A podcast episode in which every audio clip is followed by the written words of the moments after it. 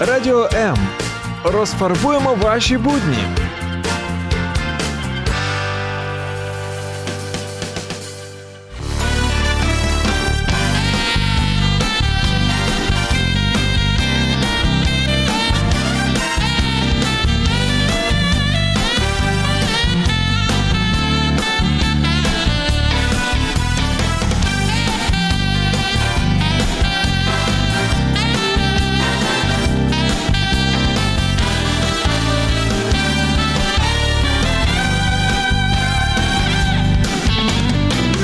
Шестого ноября отмечается Международный день саксофона. И было бы совсем неправильно не посвятить этому сегодняшний эфир «Вечер лайв». Не переключайтесь.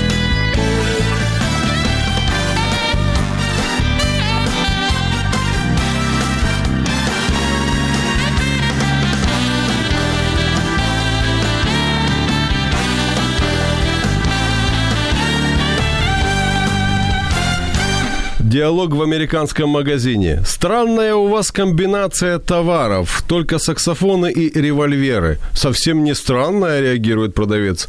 Как только кто-нибудь покупает саксофон, вскоре приходит его сосед и покупает револьвер. Меня зовут Евгений Гольцов. Добрый вечер.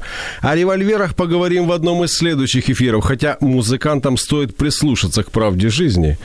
А сегодня наш главный герой саксофон. И кто, как не саксофонист, расскажет об этом лучше других. Это я не о себе, а о моем госте. Замечательный саксофонист. Не так уж много замечательных саксофонистов посещало нашу студию, но сегодня именно тот день. Андрей Чемут. Андрей, добрый вечер. Добрый вечер. Вы знаете, Андрей, есть такая замечательная поговорка: лучше один раз услышать, я не ошибся, чем 100 раз увидеть. Это касается именно настоящих музыкантов. Я предлагаю начать именно с того, что воплотить эту поговорку в нашем эфире. Андрей Чмут. Jazzed Up.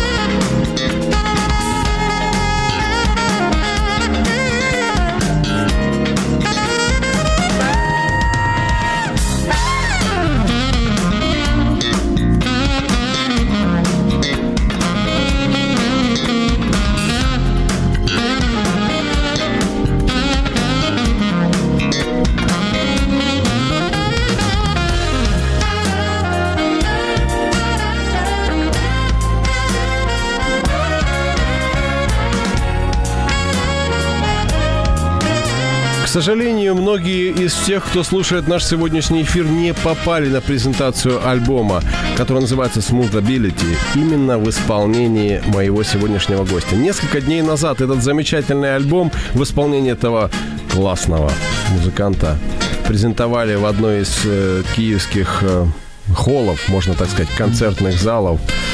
И пускай эта музыка немножко остается фоном, она не будет заглушать нашу беседу, но к Андрею у меня есть несколько вопросов. Если вы хотите их задать, пожалуйста, радио М латиницей, либо 0800 30 14 13. Это телефон прямого эфира, и вы можете украсить его своим голосом. Андрей, как давно вы занимаетесь музыкой? Как давно вообще... Может быть, вас родители заставили. Модно было раньше заставлять детей, чтобы они глупостями не занимались. Сегодня я бы каждого ребенка отдавал на музыку, потому что гаджет, он просто влияет на здоровье и психику. А тогда гаджетов это еще не было. И, тем не менее, вы музыкой начали заниматься. Как давно и почему? Я начал заниматься с 9 лет. По простой причине. Услышал саксофониста и влюбился в этот инструмент. Начал просить родителей, чтобы отдали в музыкальную школу. Они это сделали, и вот по сегодняшний день я занимаюсь музыкой. Но в таком возрасте не рано было проситься на саксофон? Рановато. Я играл на блокфлейте сначала месяц, но потом перешел все-таки на саксофон. Это в каком городе или где вы начинали? Я родился в Хмельницкой области, село Меджибаш. Это маленькое село, но музыкальная школа была все-таки. как важно, чтобы в каждом селе была музыкальная школа. Представляете, если бы в этом селе не было музыкальной школы, то известный американский лейбл, может быть, такой известный, не издал бы этот альбом, не выпустил бы его. И, кстати, может быть, благодаря этому альбому он и станет намного более известным. Андрей Чмут, гость моего сегодняшнего эфира, музыкант, которого вы слушали. Вот это он играет на саксофоне. Прекрасно, замечательно.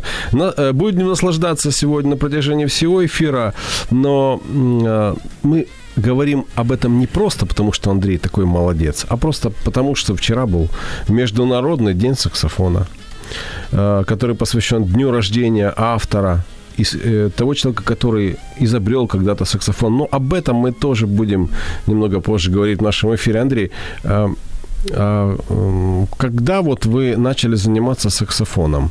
Это уже сколько вам лет было? 9 и было. Сразу, да? Да. Тяжело было? Было очень тяжело. Это же тяжелый, удержать его, это ж такое на плечи навесили. Да, вообще было тяжело, потому что не было инструмента. Если бы не друзья родителей, которые жили в Германии, они нашли какой-то саксофон там за $200 и переслали мне. Вторая проблема была с тем, что я был очень низенький в детстве. Не доставал до ноты до. Пальцем. Мизинцем, да. И я начал доставать только через год после начала. Голова не кружилась, когда дули на саксофоне, нет? Я уже не помню, честно. Я помню то, что мой преподаватель, он мне так и не сыграл на саксофоне ни разу. Не умел, да? Не, да, видимо, умел просто. Он... Я так шучу. Если ваш преподаватель это услышит, пожалуйста, простите меня и не разыскивайте меня, чтобы наказать за эти праздные слова. Дело в том, что в 9 или в 10 лет играть на саксофоне, мне кажется, это даже физически не совсем нормально, потому что не хватает дыхания, не выдерживает напряжение от инструмента, от веса инструмента. Это люди смотрят и говорят: о, классно, ты играешь на саксофоне, но вы представляете, через что пришлось пройти моему гостю Андрею, когда в 10 лет этот саксофон сгибал его пополам. Тем не менее, ваши бабушки, дедушки, мамы, папы, родители, родственники, они же восхищались, говорили: Андрей, ты молодец. У тебя получается уже его держать, извлекать какие-то ноты. Что в детстве может помогать посещать музыкальную школу? Вот я, когда в таком возрасте учился в музыкальной школе, я злился на то, что мне приходится туда ходить, вместо того, чтобы я имел возможность посмотреть какие-то мультики. Я не знаю. Я помню, у меня было просто кассета американского трубача какого-то, и, по-моему, Игоря Рудова еще был диск. И вот я хотел играть, как они. И это заставляло меня просто ходить постоянно в музыкальную школу. Я потом еще хотел на гитаре научиться, но это другая история. Вообще мой папа, он играл на баяне, и он всегда говорил: вот научишься, будем играть вместе. И это меня тоже подстегивало, и потом мы уже реально играли вместе. Вот так Игорь Рудой, если ты, Игорь, нас сейчас слышишь, повлиял на судьбу, на творческий путь. Возможно, саксофониста, который оставит свой след в истории. Но шутка шутками, я предлагаю время от времени переключаться на композиции Андрея «Those Sweet Nights». Это композиция из альбома как он там, Smoothability. Да.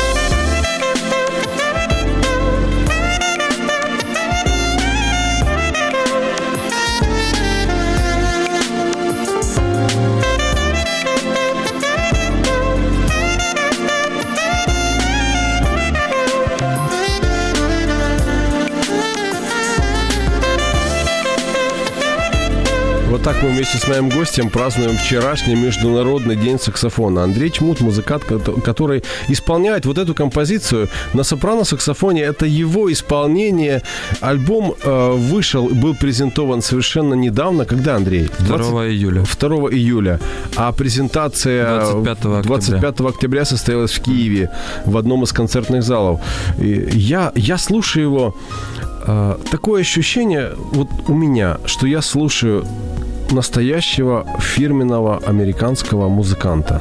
Я много слушаю фирменной музыки, я не вижу чего-то, что отличает ее от высокого качества стандартов, которые предъявляют к себе американские музыканты. Где ты учился? Скажи, пожалуйста, где ты научился играть? Вот есть такой профессиональный термин «вкусно». Спасибо огромное за рекомендации. Но на самом деле учусь до сих пор. И хочу сказать огромное спасибо Артему Менделенко. Это мой педагог и человек, который научил меня практически всему, что я сейчас умею. Ну а потом я просто самостоятельно сейчас стараюсь снимать, слушать музыку. На самом деле стараюсь слушать много музыки и анализировать. Для меня это вот на сегодняшний день самое важное. Сегодня возможность есть этим заниматься, не выходя из дома. Современные технические возможности, современные ресурсы позволяют слушать вот буквально свежевыпущенный какой-то альбом, мастер-классы. Я уже не говорю о том, что сегодня открытость наших границ позволяет, что приезжают, и мы куда-то едем, попадаем на серьезные мероприятия.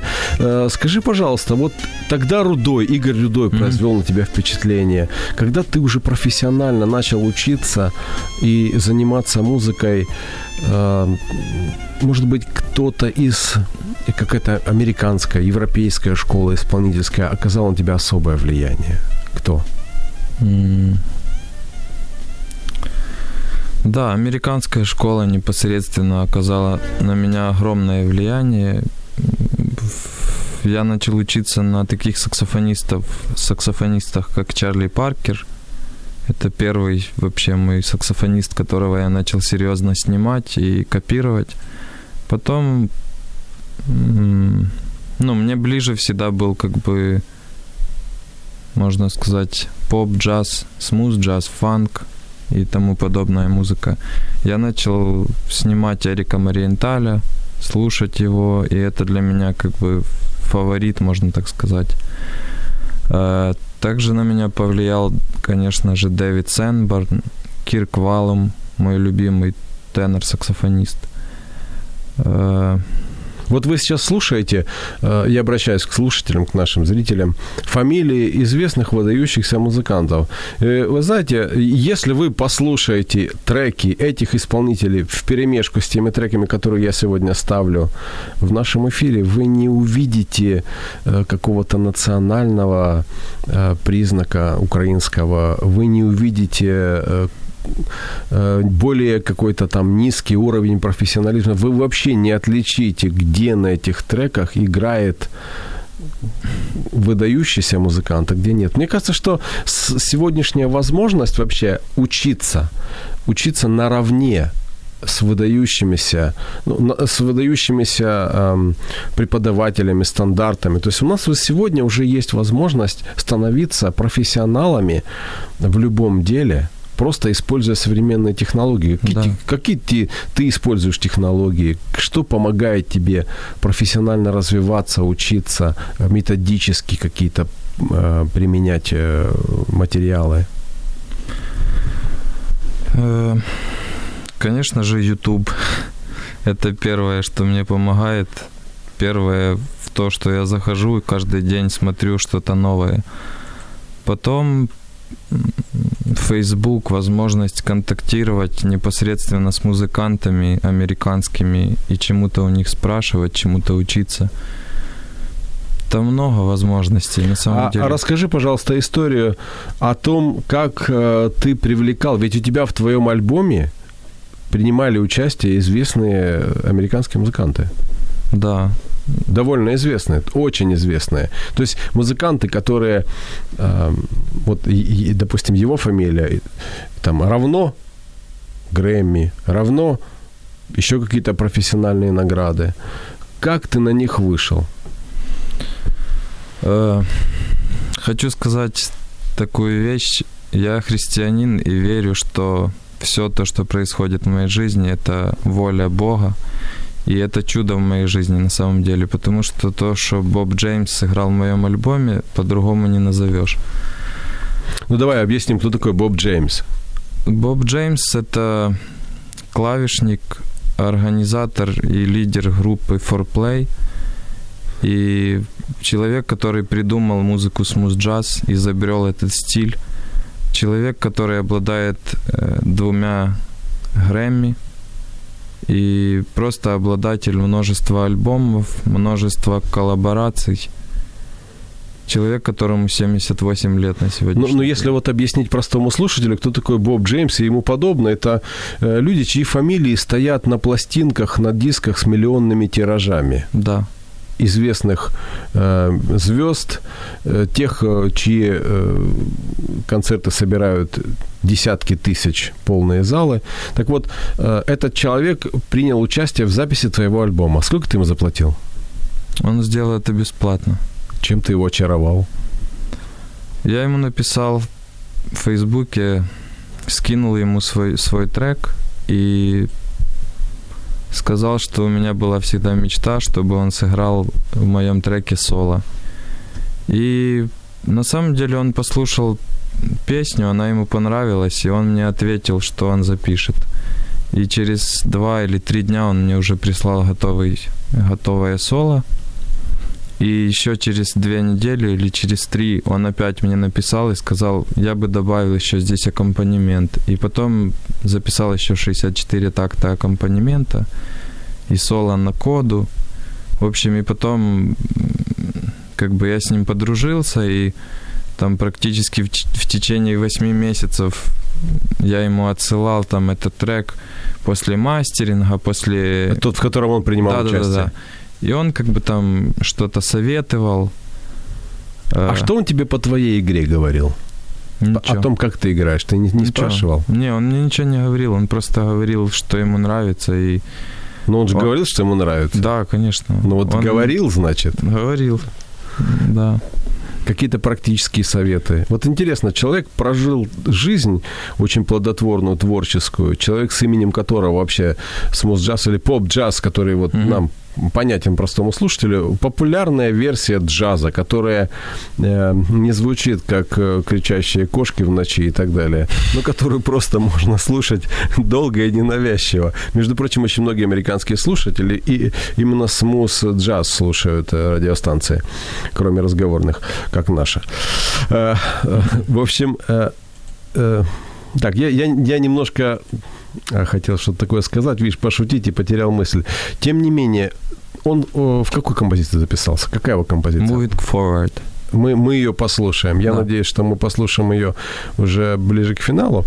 А весь твой альбом он слышал целиком? Те композиции, которые там... Да, конечно. Ну, как бы я не могу сказать 100%, что он его прослушал, но он попросил, чтобы я ему отослал, и...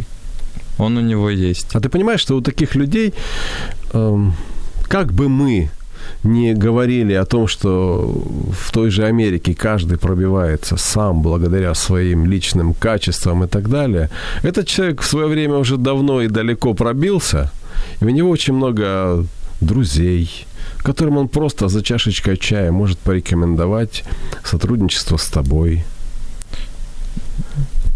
Что было какое-то развитие этих вот таких, ну, таких партнерских отношений в альбоме? Или, может быть, что-то планируется? Да, планируется.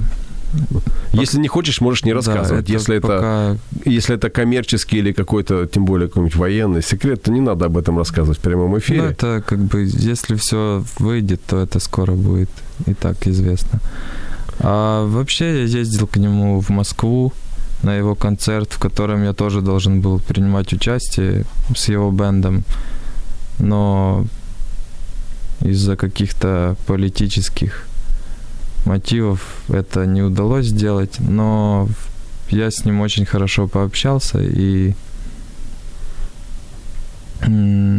это было круто вообще с ним увидеться. Я напоминаю, что у меня в гостях музыкант. Я думаю, немногие могут похвастаться тем, что их альбом вышел в Америке. Выпущен американской студией. Как называется студия, которая выпустила? Skytown Records. Skytown Records. Кто из известных исполнителей там может похвастаться своим присутствием? Это...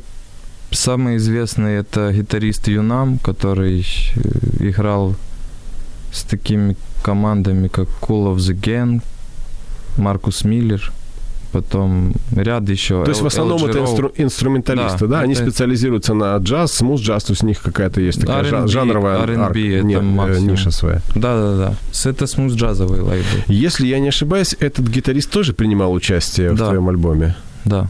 То есть у тебя уже две знаменитости принимали участие? Принимал еще Валерий Степанов. Это московский пианист, мой друг. Почему я про него сказал? Потому что на самом деле в Америке он на сегодняшний день один из тоже очень известных пианистов. Потому что его альбом The New Beginnings вышел в 2017 году и занял в чарте джаз... All Jazz, по-моему, второе место. Сколько ему лет? 28. Это новое поколение. Вот вы, я имею в виду, вот вас и его, вы уже новое поколение музыкантов, которые совсем по-другому мыслят. Правда? Вы не мыслите как поколение, которое было, вот которому сейчас за 40, например. И то поколение, с которого, например, тот же Артём Менделенко, ваш преподаватель. И мне кажется, что вы мыслите уже другими категориями. Вот чем вы мыслите, ваше поколение? Что для вас важно прежде всего в вашей профессиональной деятельности?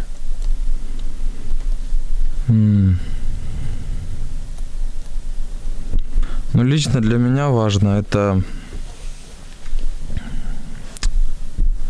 связь между музыкантами. Для меня это важно. Для меня важно, чтобы не только я один делал свою музыку. Мне важно, чтобы в моей музыке принимали участие много музыкантов. И, слава богу, сейчас нету граней. Это вы сейчас о своем проекте говорите? Именно о вашем проекте Андрея, да? Да. Не, я вообще говорю о своей музыке. Я считаю, что... Чем больше исполнителей свяжутся вместе, тем интереснее и колоритнее будет эта музыка.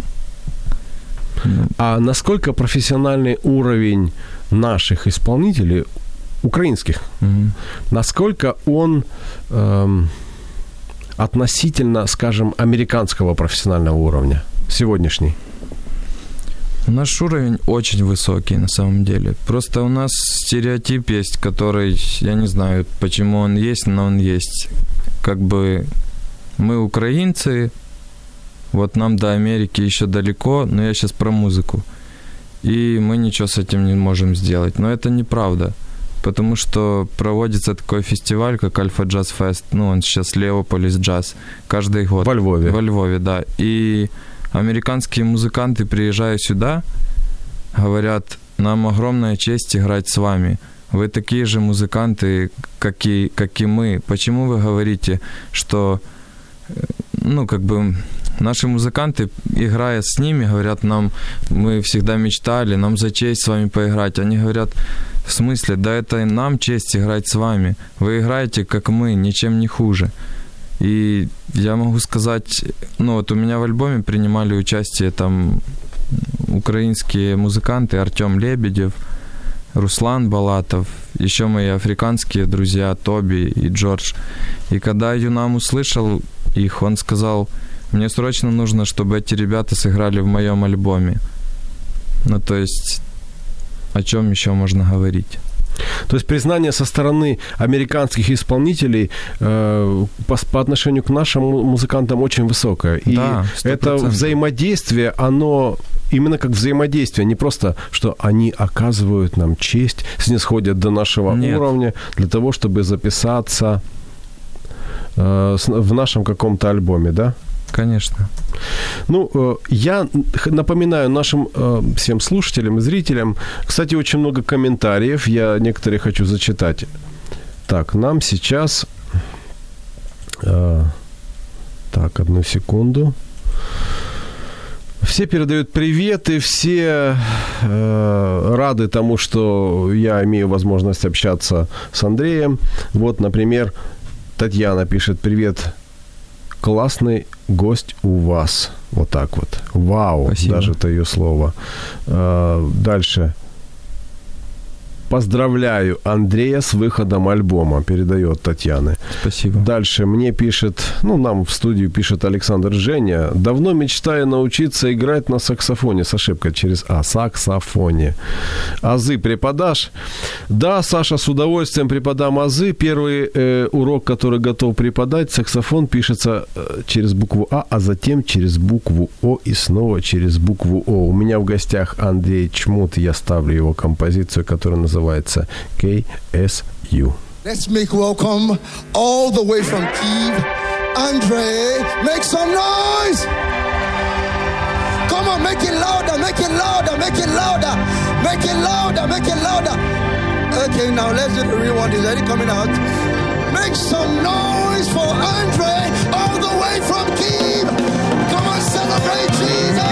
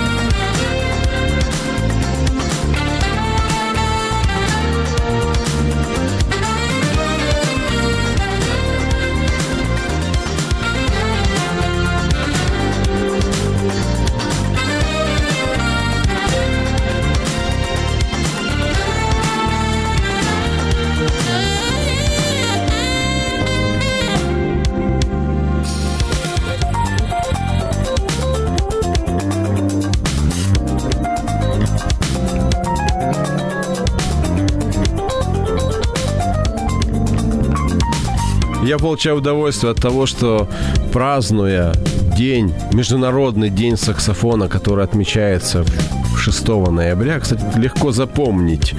6 ноября – красный день календаря. Просто нужно семерочку переправить на шестерочку и запомнить раз и навсегда. И поздравлять хороших, нормальных музыкантов, ребят, классных саксофонистов с Международным днем саксофона. А они вам когда-нибудь за это обязательно сыграют, ведь, конечно, ребята тоже хорошие. Андрей Чмут, саксофонист, музыкант, который презентовал свой альбом в Киеве 25 октября, сегодня в гостях у меня в студии в эфире «Вечер лайв».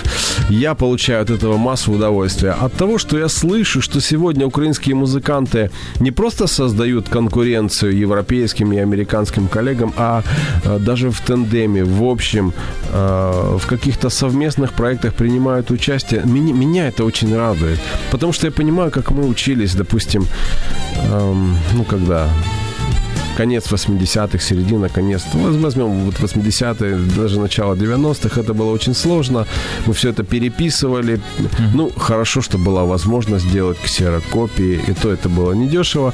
Сегодняшние технологии позволяют мгновенно получать информацию. Сегодня iPad заменяет целый сборник нотный или тома нотных сборников.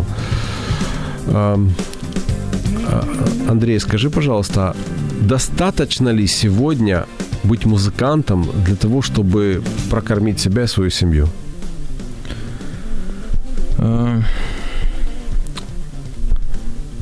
Ну, я занимаюсь только музыкой.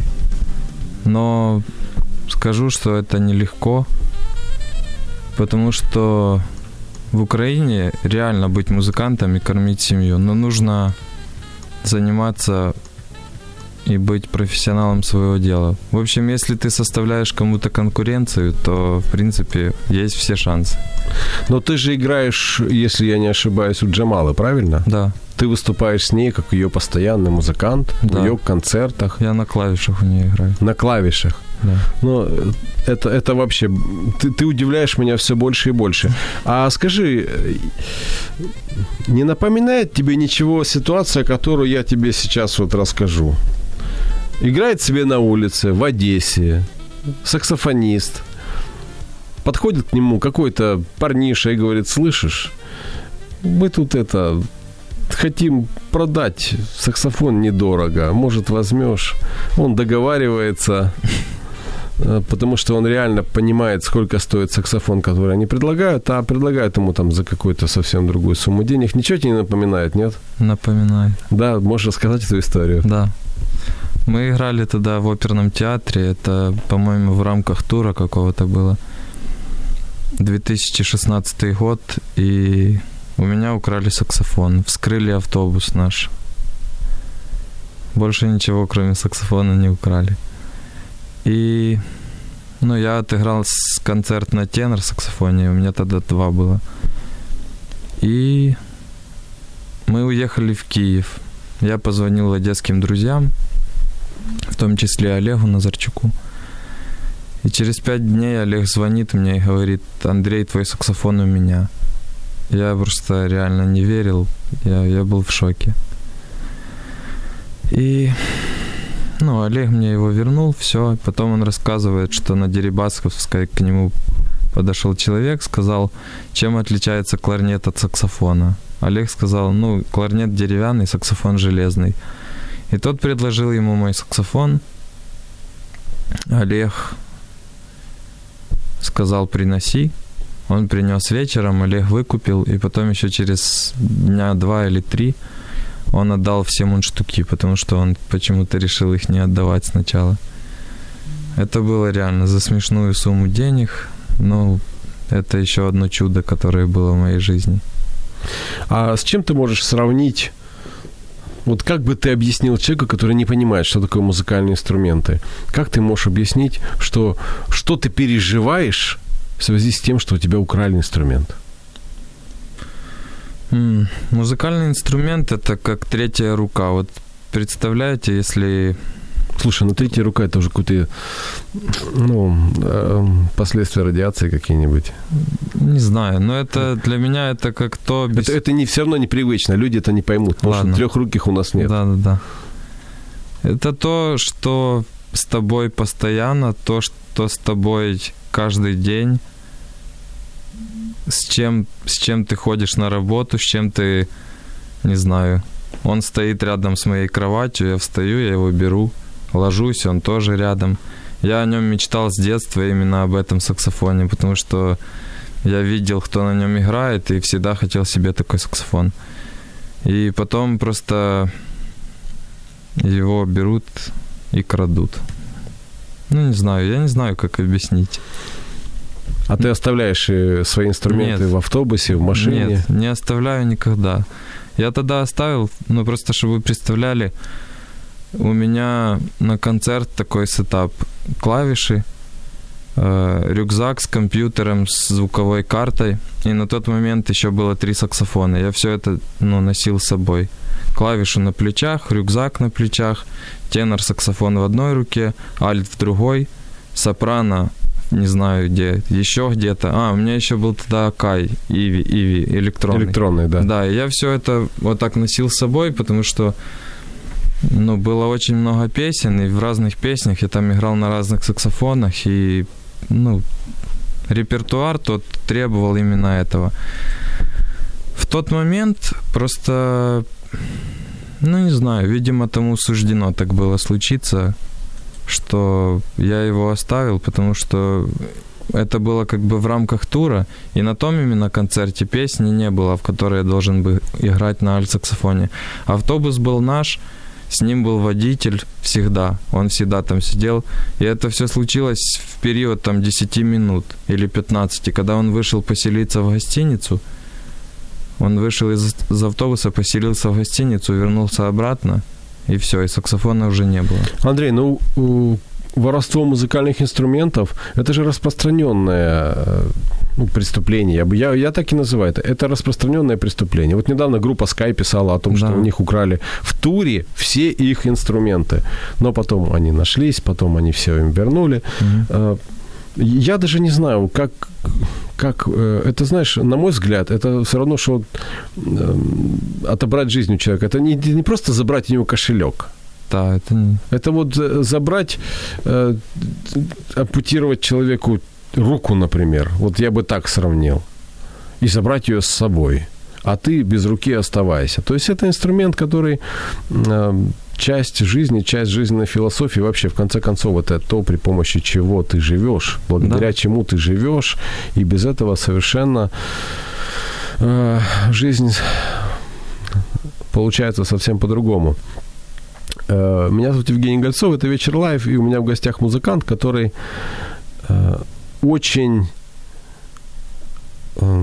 один из очень немногих пока что украинских музыкантов, которые могут похвастаться тем, что у них есть альбом, который выпущен в Соединенных Штатах, в котором принимают участие известные ведущие американские музыканты. Зовут его Андрей Чмут. Я не делаю музыкальные перебивки сегодня, потому что я ставлю композиции Андрея. Одну из них мы приготовили на закуску.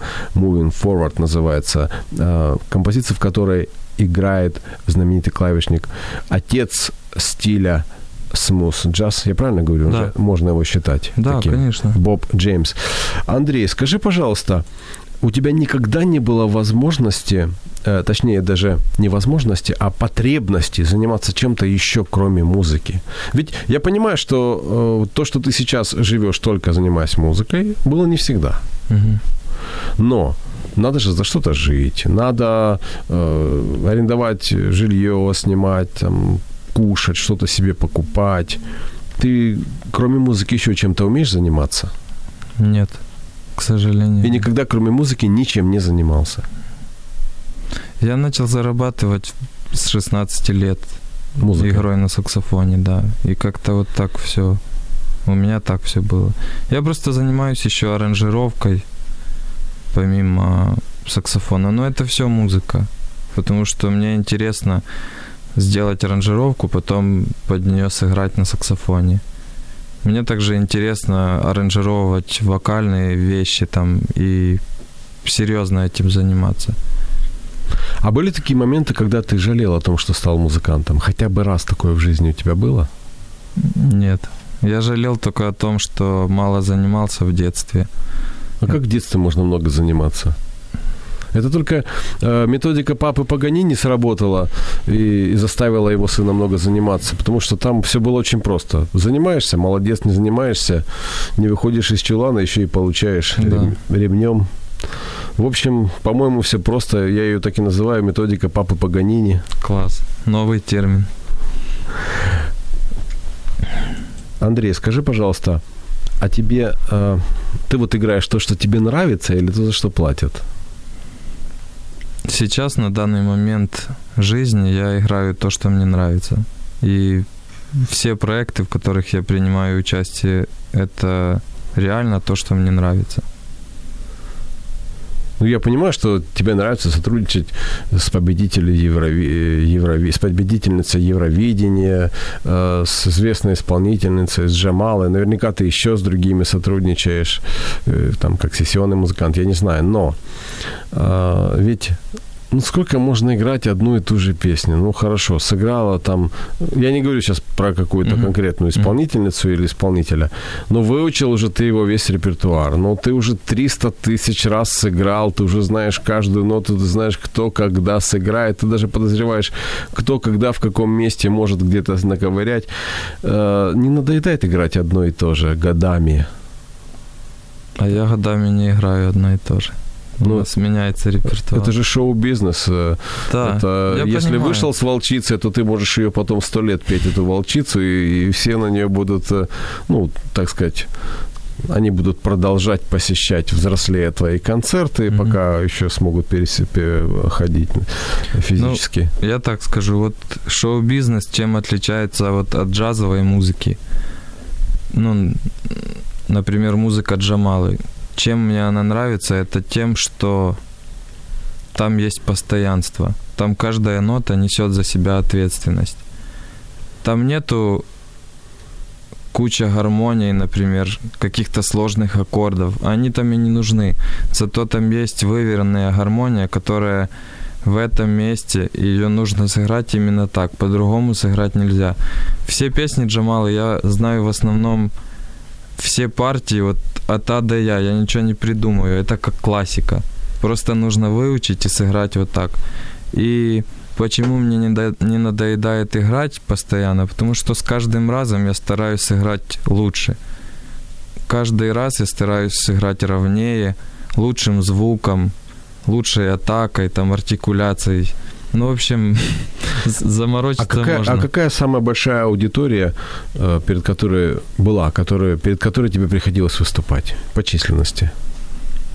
300 тысяч людей. Это где? На Крещатике Свято-Подяки. Это в прошлом году. Да, я там тоже был. Мне тоже понравилось, как ты играешь. Спасибо. Да.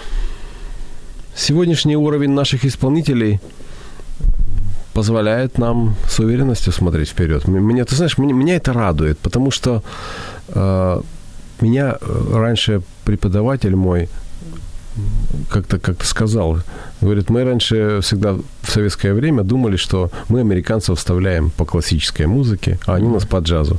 А потом, говорит, мы поняли, что они нас и по классической музыке вставляют. А сегодня я слушаю тебя, и не только тебя слушаю в твоих словах, а я слушаю в исполнении твоего альбома, как ты играешь. Я слушаю многих музыкантов, которых я знаю, лично знаком. И я понимаю, что это классный мировой уровень. Ну, такой вот, не стыдно выходить на серьезную сцену где-нибудь там в Америке, в Европе, абсолютно. Не стыдно выходить в каких-то концертных залах, выступать. И мне кажется, что, конечно, старшее поколение причастно к тому, что молодое поколение сегодня такое успешное. Но как ты думаешь, у вас, наверное, планка выше? У вас планка уже такая есть международного уровня признания, международного уровня англоязычный альбом, англоязычные названия. Кстати, ты сам их придумываешь названия? Нет. Этом альбоме большинство названий придумал Юнам, гитарист. То есть руководитель лейбла, да? А чем он руководствуется, когда название придумывает? Он не рассказывал тебе? Почему он назвал вот эту композицию именно так, а эту именно так? У меня были названия, они были очень похожи на вот эти, которые сейчас. Я ему писал описание песни, про что она, что я чувствовал во время ее написания, что я хочу в ней передать, какой месседж. И вот руководствуясь вот этим, он их называл. Я просто, песня «Moving Forward», которая с Бобом Джеймсом, я ее хотел назвать примерно так, но какие-то другие там слова стояли. Он как бы знает, как лучше для американской аудитории, и он помогал в этом. А какой уже тираж разошелся какой-то твоего альбома? Вообще, где он, в каких чартах, где его можно увидеть, услышать, какие-то позиции у него есть? Я слышал, я хотел бы от тебя это услышать, но я слышал, что у него довольно высокий рейтинг. Да, про тиражи я ничего не знаю, я продажами не занимаюсь. Продажами занимается лейбл. Он занял 4 место в чарте Amazon топ-100 смуз-джазовых альбомов 2018 года. И топ-2 он вошел, второе место в новых релизах смуз-джаз. Также полностью вся джазовая музыка, он занял 17 место. Ну, он там пробыл недолго, но все же он там был. Также он вошел в топ-100 смуз-джазовых альбомах вообще, не только Amazon, а вообще, которые существуют. Он занял 64 место, по-моему. Выше не поднялся. И на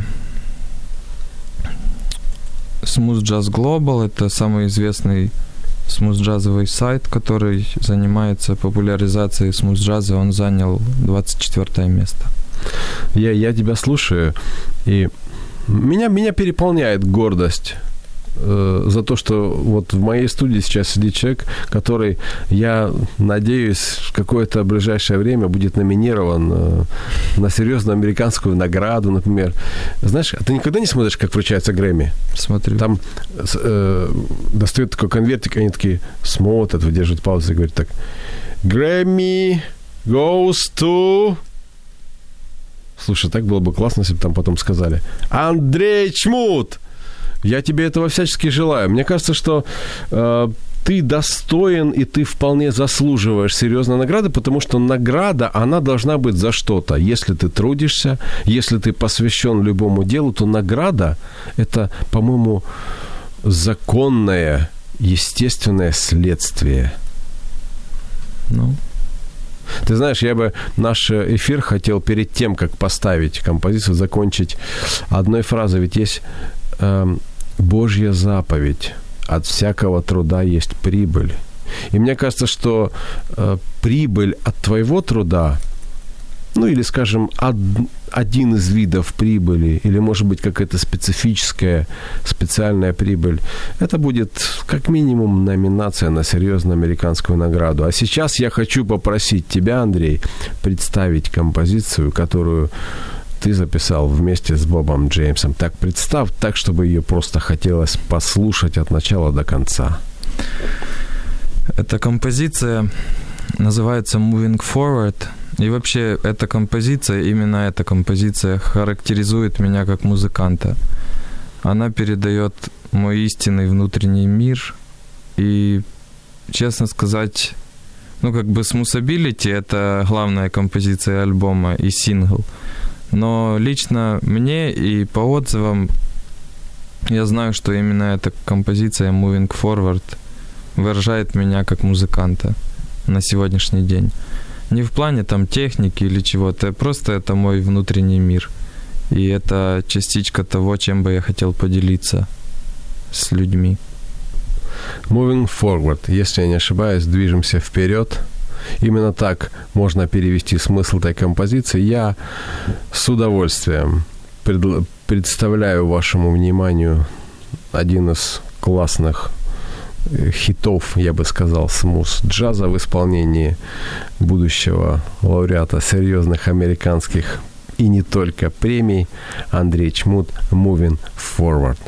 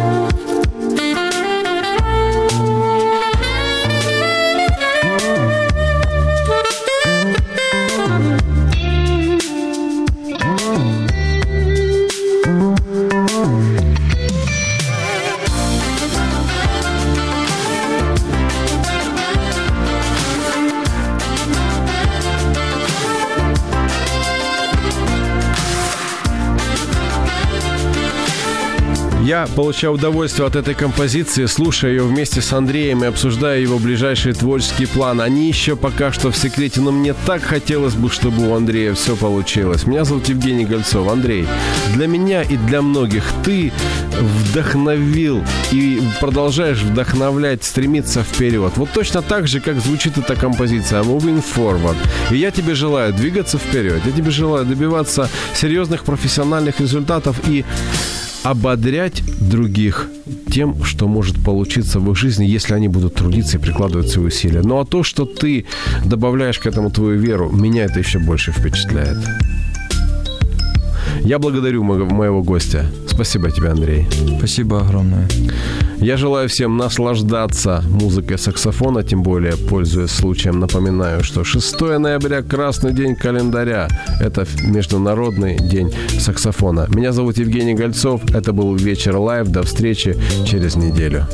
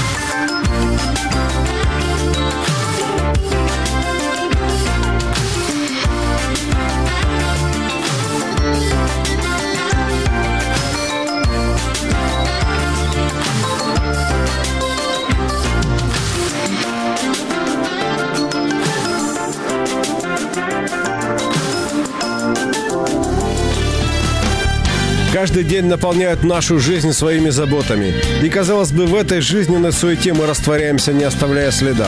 Но это не так. Мы совершаем поступки. Что нами движет и куда мы идем? Один из вечных вопросов, на который мы ищем ответы в передаче «Вечер лайв». Меня зовут Евгений Гольцов. До встречи через неделю.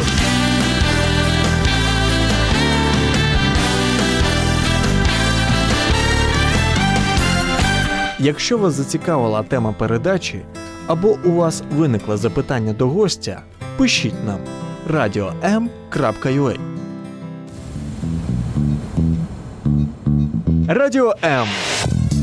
Про життя серйозно та з гумором.